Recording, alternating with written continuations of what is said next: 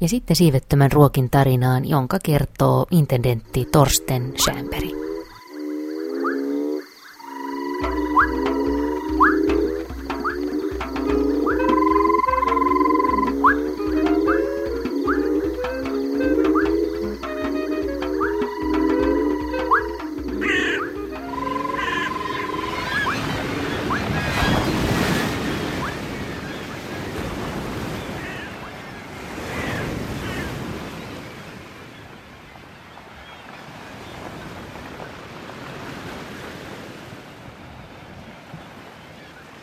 Schämberi. Niinkin on tutustunut ruokin munaan, niin se on siis kun suunne kun puolitoista kananmunaa pituudeltaan, niin, niin jos siihen lisätään vielä sitten yksi, yksi kananmuna, niin silloin päästään suunnilleen e, samoihin mittoihin. Se näyttää suurennetulta ruokinmunalta.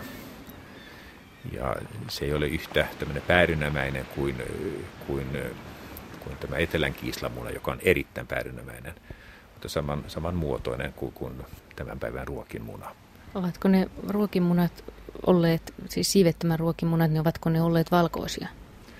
Pohjaväri on, on, on, on vaalea, on kerman, kerman keltainen tavallaan, likaisen valkoisia. Sitten on tämmöistä erilaista täplitystä, tumman ruskeata, ehkä mustaa, täpliä, etenkin siinä paksussa päässä. Sitten tämmöisiä ihan kuin hius, kun pensselillä vedettyjä tämmöisiä pitkunlaisia rinkuloita. Ne on hyvin yksilöllisiä.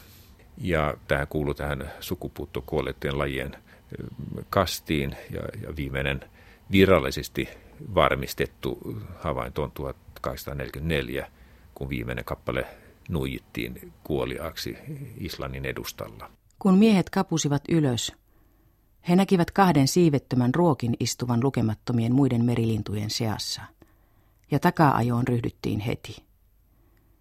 Siivettömät ruokit eivät mitenkään pyrkineet torjumaan tunkeilijoita, vaan juoksivat välittömästi korkean kallion juurelle, päät pystyssä, pienet siivet hiukan harallaan. Ne eivät äänelleet hädissään, vaan liikkuivat lyhyne askelineen suurin piirtein yhtä nopeasti kuin ihminen voisi kävellä. Jon ajoi kädet levällään toisen yksilön nurkkaan, josta hän sai linnun pian kiinni. Sigurd ja Ketil ajoivat takaa toista yksilöä, ja Sigurd sai sen käsinsä kallion reunan muutaman sylen korkuisen jyrkänteen partaalla. Keti lähti sitten takaisin kaltevalle kielekkeelle, jolta linnut olivat lähteneet. Ja näki laavakappaleen päällä munan, jonka hän tunnisti siivettömän ruokin munaksi. Hän otti munan, mutta havaitsi sen särkyneen, joten hän pani sen takaisin maahan. Kaikki tapahtui paljon nopeammin kuin sen kertomiseen kuluu aikaa. Useat lähteet kertovat samaa, että tähän retkeen Eldin saarelle päättyi todistettavasti siivettömän ruokin tarina.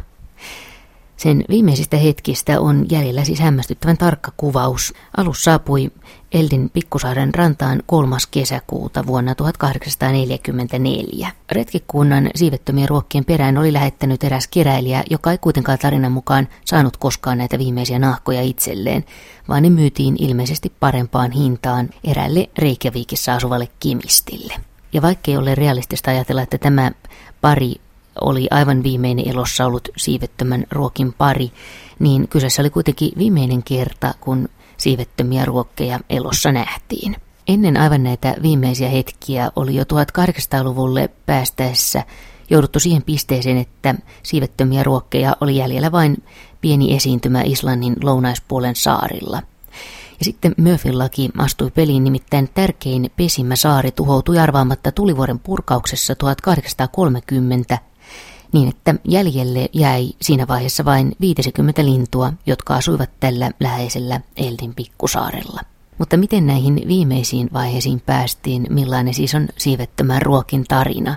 Siitä kertoi intendentti Torsten Schämberg samalla kun hän esitteli Helsingissä munamuseon kokoelmia Museon kokoelmat ovat valtavat, niihin kuuluu kaiken kaikkiaan 3200 lajin munat, siis kolmanneksen koko maailman lajistosta.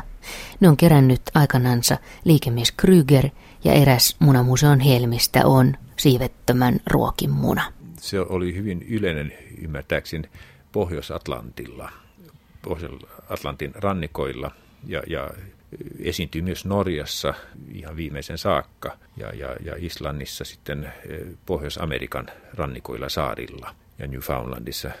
Se on vähän samantyyppinen tarina kuin tällä silmälasimerimetsalla. Merimiehet kävivät maissa saadakseen eh, tuoretta ruokaa, tuoretta lihaa ja, ja, ja koska tämä oli myös peloton, niin, niin, niin se oli erittäin helppo, helppo saalis. Tämän häviämisprosessi oli hieman pitempi kuin, kuin, kuin tällä merimetsolla, mutta silti niin ei, ei se kestänyt niin ehkä runsaat sata vuotta ennen kuin siis sitten saatiin sitten pois maan, maan kamaralta. Ja, ja tästä on sitten säilynyt, kun puhutaan munista, niin, niin runsaat 70 muistaakseni on, on säilynyt näitä, näitä munia. Ja, ja niitä, niitä on sitten kuvattu jo hyvin varhaisessa vaiheessa, koska nämä, nämä edustivat sitten aika, aika suurta rahallista arvoa – niin on ilmestynyt aivan fantastinen kirja, e, joka on nimeltään The Great Oak, tämä siivetön ruokki, ja, ja Errol Föller on, on sen tekijä, ja se ilmestyi 1999. Kannessa on siivetön ruokki, mutta kun tarkasti katsoo, se näyttää ensin valokuvalta, mutta kun tarkasti katsoo, niin sehän on tietenkin piirros. Joo, se on, se on hienostunut akvarelli, erittäin näyttää hyvin todennäköiseltä ja tällä ruokilla tässä näkee, että sillä oli juuri silmän edessä tämmöinen iso läikkä. Sitten sillä oli tämmöinen, kuten ruokkilinnun useimmilla tai monella ruokkilinnun on, niin sillä on tämmöinen hyvin korkea ja sivuista litteä nokka, joka on vähän ruokkimainen, mutta se on kun, kun, kun, kun pidennetty ruokin nokka. Ja mä voin kuvitella, että kun katsoo sitä, tietää, että miten iso tämä oli niin ja, ja miten valtava valtava tämä nokka on, niin kun, kun itse joskus on pannut sormensa ruokin nokan väliin, niin, niin tietää, että en olisi, minun ei tekisi mieli panna sormeni tuon nokan sisään. Niin, koska se on vielä suurempi. Se on vielä suurempi ja e, oletettavasti hyvin vahva. Eikö siivetön ruokki aiheuttanut myös sen sekaannuksen, että sitten kun mentiin eteläiselle pallonpuoliskolle, niin pingviinejä luultiin siivettömän ruoki sukulaiseksi?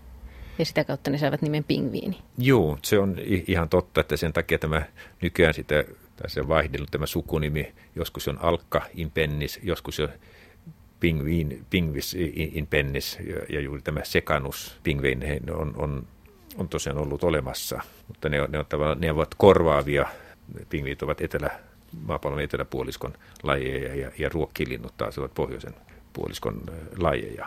Sisäsivulta löytyy lisää maalauksia siivettömistä ruokista. Tässä jopa kuuden, kuuden siivettömän ruokin kokoontuminen.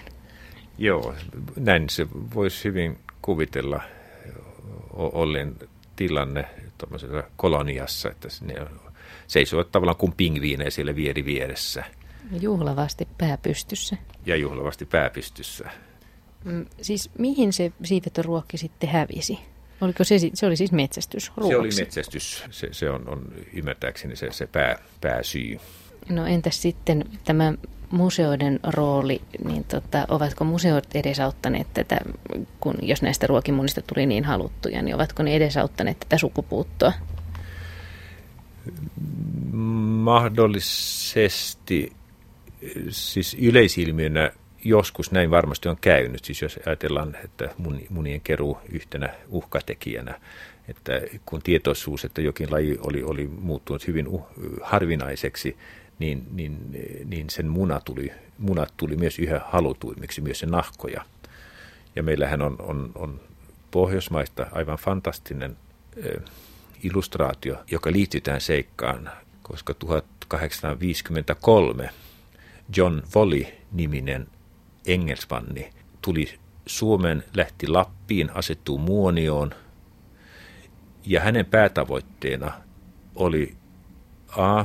löytää tilhen, pesän ja munat. Se oli tuntematon, missä se pesi, siis vielä silloin.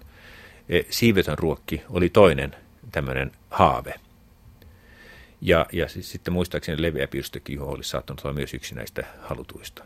Niin, Miten hänelle kävi siivettömän ruokin kanssa? Mutta hän, hän oli liian myöhässä. Hän tuli Lappiin 53 ja viimeinen tiettävästi tapettiin 44. Sitä, sitä ei tiedetty. se oli sitten myöhäistä. Mutta juuri tämä munien dokumentaatio taatista voi sanoa, että tästä siivettömästä ruokista tässä nyt kirjassa, niin tässä nyt sitten selostetaan jokaisen yksittäisen tiedossa olevan munan historia. Koska nämä on niin arvokkaita nämä munat, että niistä on käyty, ne on ollut jonkun omistuksessa, sitten sitä on myyty eteenpäin, jos on huutokaupassa, käyty erilaista kirjanvaihtoja ja näin. Ja tämä Fuller on sitten dokumentoinut tämän, sitä on kyllä muissakin teoksissa, ja tämä muna, mikä nyt on munamuseossa, on juuri tämä Vicomte de Bardin muna numero kaksi. Toinen nimike sille on Lord Garvags Footman's Egg, eli Lordi Garvardin eh, palvelijan muna, koska kävi niin, niin onnettomasti, että Lord Garvard, hän oli kaksi eh, siivettömän ruokimunia, ja toinen, toinen tämä, tämä palvelija niin, niin pudotti lattialle ja se meni rikki. Palvelija sai potkut välittömästi ja, ja tämä kyllä paikattiin ja, mutta tämä pystytään sitten se, ja, ja sitten tämän historian voidaan se, seurata. Itse asiassa mä, minä muistossa lähetin nämä tiedot tälle Füllerille. Ja, ja että miten se on, on huutokauppattu ja miten se sitten on tullut Krygerille, koska hän osti se sitten eh, monien neuvottelujen jälkeen 56 eh, Carterin vaimolta. Carter oli se edellinen omistaja, mutta sitten kun se Carter kuoli, vaimo jäi, niin hän, hän möi sen sitten, sitten Krygerille. Ja, ja tässä on itse tämä. Ja tämä Lord Garvag, joo, joka eli 1827-71. Hän on, hän on aika tota, niin, tämmöinen topakan näköinen tässä kuvassa. Hän on tämmöinen pitkä, miksi tota nyt kutsutaan tuommoista pulisonkipartaa. Tai pulisonkipartaa, joo. joo. Ja, ja silinterihattu päässä ja keppi joo. ja ryhti on oiva, etten sanoisi. joo. joo. Mutta ei hän itse kuitenkaan löytänyt sitä munaa. Hän ei löytänyt, ei. ei. Vaan hän on myös, myös ostanut sen ja, ja arvioida. Joltain merimieheltä tai joltain. Joo, se, se story ei ihan ole mm. tarkasti selvillä. M- mutta oletettavasti tämä muna sitten on, on peräisin, olisi kerätty 1795 tai aikaisemmin ja luultavasti Newfoundlandissa, siis Pohjois-Amerikassa. Silloin siivettömät ruokit eivät vielä olleet niin uhattuja. Ei, ei sitä silloin kyllä ole. Voimme ajatella jotenkin näin, että silloin se ei ollut niin paha. Joo, no näin. Joo. Joo.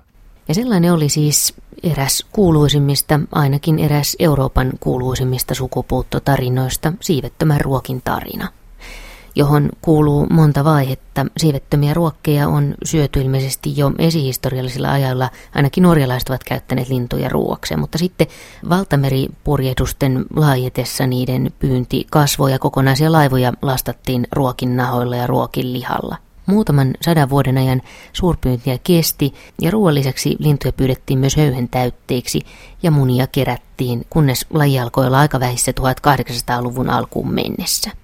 Vedessä siivetön ruokki oli hurja meniä ja taitava uimari, mutta maalla siivettömät ruokit, jotka siis eivät ole siivettömiä, mutta olivat lentokyvyttömiä, maalla ne olivat kömpelöitä ja hitaita ja liikkuvat lyhyillä jaloillaan vaappuen matalilla kalliorannikoilla ja ne oli kuulemma helppo napata kiinni. Ja sitten tähän sukupuuttotarinan loppuun liittyy se museoiden kannalta nolojuttu, että monille eläinmuseoille useissa eri maissa alkoi 1800-luvun alussa tulla kiire lähettää joku ampumaan ainakin yksi siivetön ruokkia tuomaan se kiireesti museon kokoelmiin ennen kuin laji tyystin katoaisi, eikä museolla enää olisi tilaisuutta hankkia omaa kappaletta. Linnut harvinaistuivat, näytteiden kerääminen lisääntyi ja nahkojen ja munien keräjät saivat suuria summia, kun siivettömä ruokin maine kasvoi lähes legendaariseksi keräilijöiden keskuudessa. Ja sellainenkin pikkutieto on historian kirjattu, että vuonna 1835 eräs tutkija ymmärsi huolestua siivettömän ruokin mahdollisesta häviämisestä, mutta ilmeisestikin aika lailla liian myöhään.